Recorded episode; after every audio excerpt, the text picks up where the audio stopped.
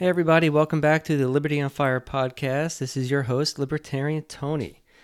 So, today, I guess we can continue to talk about the whole impeachment process and what's going on with that. I mean, it's just a, uh, a big dog and pony show. I hope you are enjoying it. I don't know if you're watching any of the, uh, I guess, news coverage going on, but now it seems like most of the media, they are parroting their talking points from one show to another. And they're saying, you know, Trump is threatening our democracy and he's compromising our national security. Please give me a break. This is these are all lies.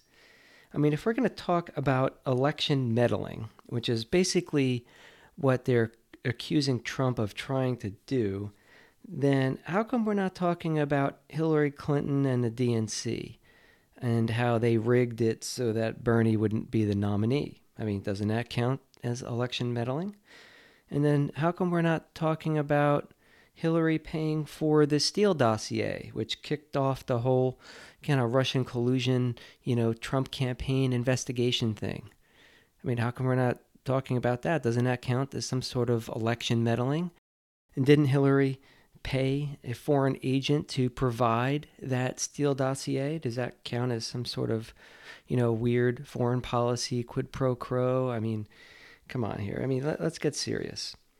So, I mean, we have some examples of things that went on in the past that weren't good that our government has carried out, and and I'll maybe just touch on this a little bit later as well. But I mean, you have the 2014 coup in Ukraine that was orchestrated by Obama, Hillary, and Victoria Nuland. You have the uh, 2016, the, the Democrats uh, again tried to solicit evidence from Ukraine about Paul Manafort.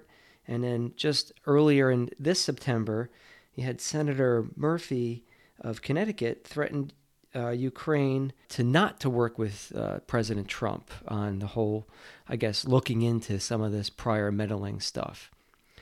So, I mean, you have the Democrats accusing Trump exactly of what they've done in the past. And so, I guess that brings me to a couple of kind of rules in politics. All right. So, you, you have one rule in politics, and this is something everybody should remember. If they are accusing you of doing something, you can guarantee they did it or are doing it too. Okay, that's one rule. And then you have Horton's Law named after the famous Scott Horton. So, after the election, politicians keep all their bad promises and none of their good ones. Okay? And then you have, uh, I guess we'll call it the Tom Woods Law. And Tom likes to say that no matter who you vote for, you end up with John McCain. And I think Tom's specifically referring to the fact that we always end up with some sort of president who continues to the past foreign policies of bombing countries throughout the world instead of being friendly with them and trading. Anyway, so those are some good things to keep in mind. Okay, now I kind of want to get into the the meat of this podcast today. So, I'm calling this a basically a new CIA coup or a continuation of the prior CIA coup of President Trump. So the, the Russian collusion hoax didn't work, right? And then the obstruction of justice I guess, trial and stuff. That didn't really work either. And it's kind of hard to obstruct justice when there was no crime there in the first place. So now we're at this, I guess, third, fourth attempt maybe of the CIA deep staters trying to remove a president that was elected by the American people and to help the Democrats. Okay, so you get this Trump Ukraine call, right? This phone call where he asked the president of Ukraine to look into whether there was evidence of Ukraine intervention in the 2016 election, and also maybe to look into Joe Biden stopping the investigation of his son's potential corruption. So, in the recent past, Democrats were all convinced that the Mueller report was going to oust Trump. And then you got that 180 degree outcome, right? That actually made Trump look innocent and it strengthened his I guess, position. And that was a shock to the Democrats and all the leftist media. I mean, they weren't prepared for that at all. And so they've been looking for another reason to remove Trump. And now we have this phone call issue which is basically business as usual. I mean, this is how foreign policy is conducted by the United States. So, how do I know Trump was targeted by the CIA? Well, there's actually a lot of evidence for it. Remember when Trump decided and kind of said that he wasn't going along with the CIA advice back in 2015 or 2016? And then Chuck Schumer came out and said that the CIA has six ways from Sunday of getting back at you. And since the CIA were predominantly Obama supporters, and be, you know because he was there for eight years, and were already used to kind of working with the CIA and crooked Hillary, they were horrified when Trump became president, right? And he beat her in the election, and they've been trying to oust Trump ever since then. So then in 2016, uh, I think in August, former acting uh, director uh, of the CIA, Mike Morell, he wrote an article in the New York Times accusing Donald Trump of being an agent of the Russian Federation, basically a Russian spy. And then the former CIA director, John Brennan, who was a known Obama and Hillary supporter, he accused Trump of treason and being in the pocket of Putin. So you got these CIA stooges. They got together with James Comey from the FBI uh, and former director of national intelligence, James Clapper, and they launched this whole operation using Hillary's uh, paid for Steele dossier to spy on uh, Trump's presidential campaign and then try to entrap, you know, some of the campaign employees. I mean, this was the whole crux of the beginning of the Russian collusion hoax, right? This is what started it all. So now we have a CIA officer assigned to the White House who filed a whistleblower complaint against a president over something he had heard from someone else that the president said on this Ukraine phone call. Interestingly, the CIA whistleblower rules were recently changed. So they dropped the requirement that the whistleblower had to have direct first hand knowledge of the wrongdoing. Well, isn't that interesting? So now you can be a whistleblower by hearsay. You know, someone told me uh, this, that the president did something bad. And I guess that's all it takes now. That's awfully strange, isn't it? So now you have to think about it. Is this a genuine impeachment or just another, you know, CIA coup attempt? I think I'll go with the latter in this case. So, I mean, why is it that the FBI, the CIA want Trump out? I mean, you have to understand why, and then it makes kind of all sense, right? You probably remember when Donald Trump was running for president and he said that Barack Obama and Hillary Clinton created ISIS. I mean, there's evidence that they gave weapons to the radical Islamist groups to fight against Assad. So Obama was on this Assad must go, I guess, war party. And through the efforts of the CIA and John Brennan, they armed our sworn enemies okay, the, the sworn enemies of the United States, Al Qaeda, who attacked us on 9 11, in order to oppose and attack Assad in Syria. And basically, that's how ISIS was born and rose to power. And I guess that's why, in my opinion, why we have all these CIA stooges that hate Trump. I mean, because Trump came out and told the truth. And then that runs the risk of exposing this true treason by former, you know, President Obama and CIA Director Brennan and, you know, presidential candidate Hillary. Your average left wing friend might hate Trump because they think he's a racist or a white supremacist, or maybe they think he's uncouth or something like that. But that's not why the CIA top dogs and Hillary hate him. They hate him for the potential of exposing their past crimes. Well, anyway, Hunter Biden and Joe Biden should have been and should be investigated for corruption. The U.S. taxpayers, which fund all of this overseas aid, you know, we, we have a vested interest in knowing where our money is going. This is not the government's money. This is the taxpayers' money. The government has no money of its own, right? It has to steal the money from the taxpayers first and then send it overseas to someone else. So, if the US government is paying off foreign governments and foreign diplomats which they shouldn't be doing anyway, then the people having their tax dollars forcibly taken from them by their own government should know where the money is going. End of story.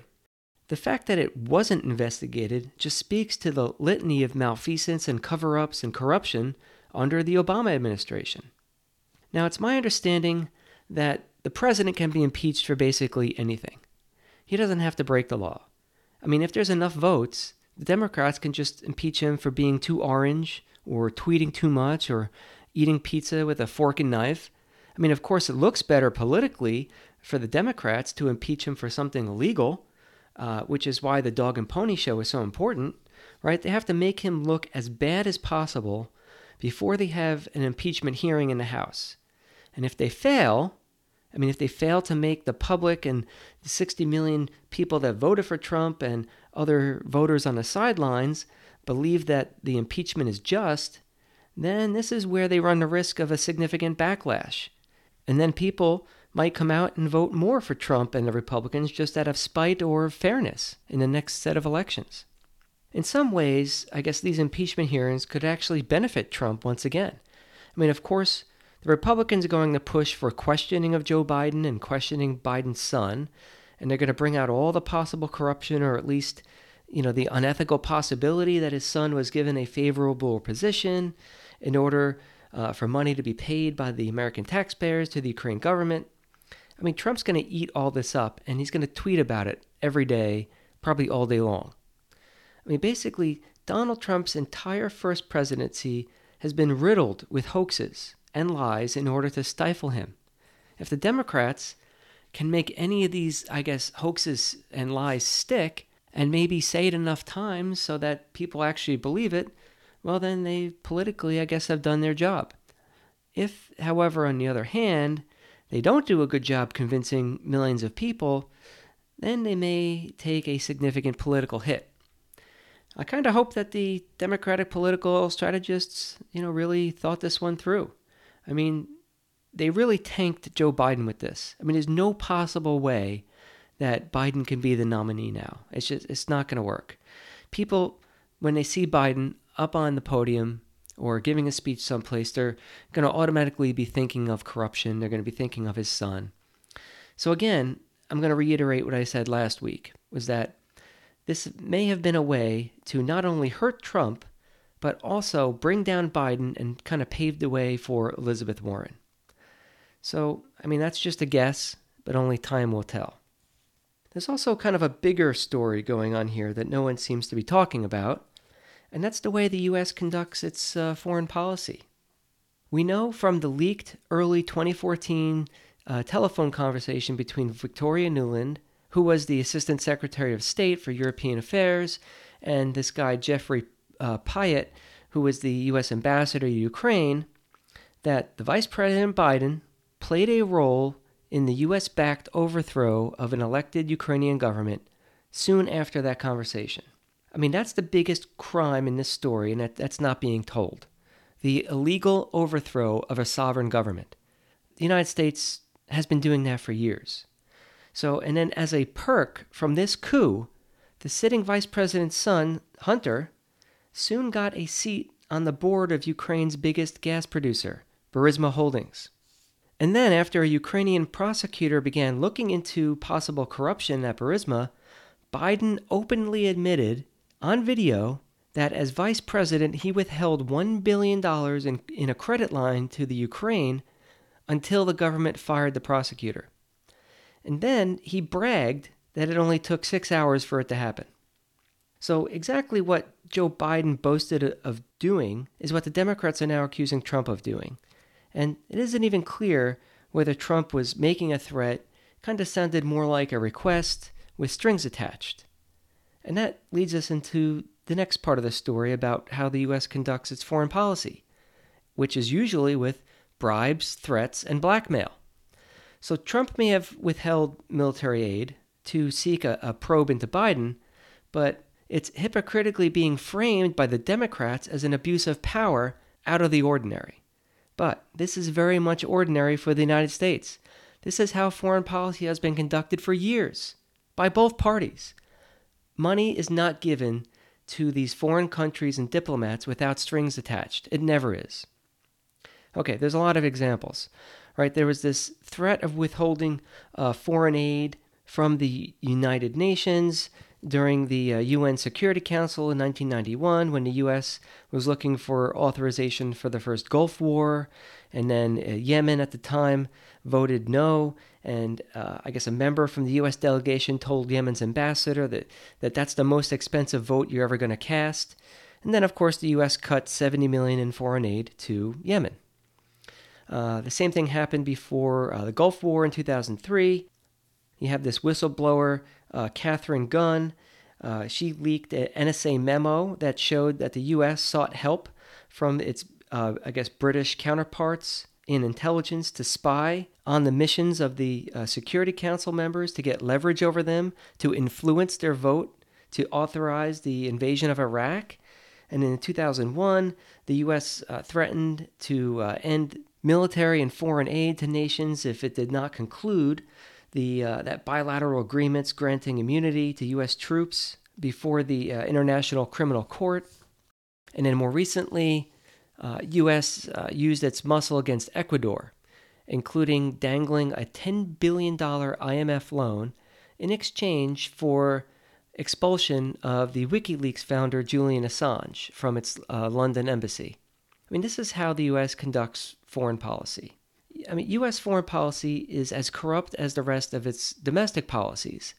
And it's sad that we aren't trading more with these foreign countries and being more friendly, encouraging free markets. Instead, if we aren't already bombing you or orchestrating some sort of coup in your country, then the U.S. is resorting to bribes, threats, and blackmail. Well, that will do it for today. Thank you all for listening to the Liberty on Fire podcast. Please do me two favors. Number one is to share the show. Remember that we want to continue to advance the message of individual liberty, and sharing and growing the show is one of the best ways to do that. The second favor is to subscribe, rate, and review the show on iTunes. A five star rating is much appreciated. Also, please check out our website, libertyonfire.org. Thank you very much. And until next time, let's keep those fires of liberty burning bright.